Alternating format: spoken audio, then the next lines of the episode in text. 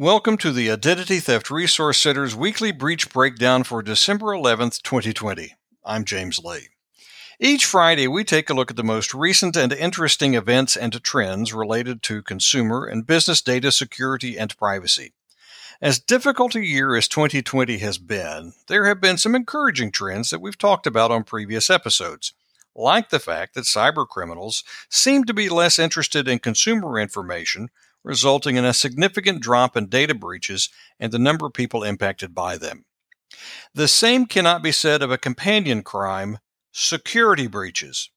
Generally speaking, you can't have a mass data breach without also experiencing a cybersecurity failure. But it is possible to have a security breach without impacting consumer data. And that's what is dominating the news from the cybersecurity world as we wrap up 2020. I would give all of my fame for a pot of ale and safety, Shakespeare wrote in Henry V. That's a trade many cybersecurity professionals would welcome this week, and why we're calling this episode A Cure for What Ails Security. The event that has turned the cybersecurity community on its head involves two of the largest and most widely used tech companies FireEye, a cybersecurity provider, and SolarWinds, a software company. FireEye supports large organizations around the world with tools that detect and defend against cyber attacks. When companies and governments are attacked, FireEye often gets the call to figure out what happened and how. SolarWinds claims to help more than 33,000 companies, including virtually all of the Fortune 500 and every major agency in the United States government. SolarWinds software helps organizations with large, complex computer systems manage their networks and their devices. Last week, FireEye revealed their tools to detect and block sophisticated cyber attacks, the kinds launched by governments, not garden variety cyber criminals, had been stolen thanks to a security breach. A few days later, the U.S. Treasury and Commerce Departments announced they had been hacked followed the next day by announcements from the Departments of Homeland Security and State, as well as the National Institutes of Health, that those agencies had also been hacked. This week, we learned that a highly sophisticated attack was launched by threat actors believed to be affiliated with Russia's state security service. The way the attackers infiltrated these government agencies and FireEye was through a software update from SolarWinds that was issued months ago. SolarWinds has said as many as 18,000 customers may be affected by the malware inserted by the attackers into the SolarWinds update. So, what does that mean for consumers? Well, it's too early to tell, frankly. So far, there is no indication that the nation state attackers were after consumer information.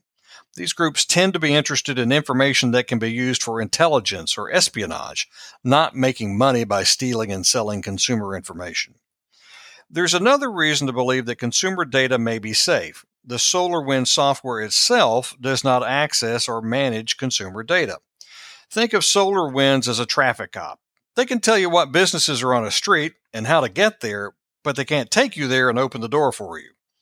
With enough time and motivation, the cyber attackers may have been able to wander around a SolarWinds customers' networks to access some consumer information, but experts do not believe that that has happened on a mass scale. Look for more information after the first of the year. We know about this because of laws and regulations that require organizations, even government agencies, to issue breach notices informing people impacted by a security or a data breach. Many of those rules do not set a specific timeline for when a notice must be issued.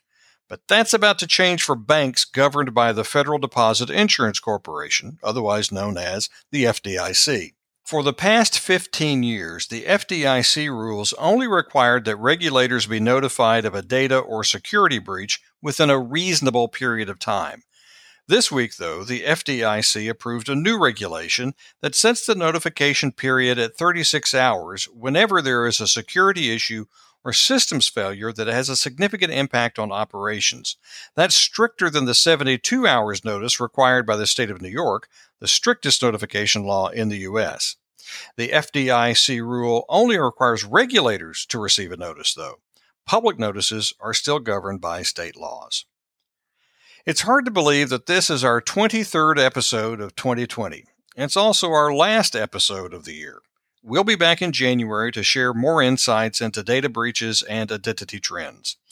If you have questions about how to protect your information from data breaches and data exposures, visit idtheftcenter.org, where you'll find helpful tips on this and many other topics. If you think you have already been the victim of an identity crime or a data breach and you need help figuring out what to do next, contact us. You can speak with an expert advisor on the phone, chat live on the web, or exchange emails during our normal business hours. Just visit idtheftcenter.org to get started. Until next year, from everyone at the ITRC, have a safe, happy, and healthy holiday.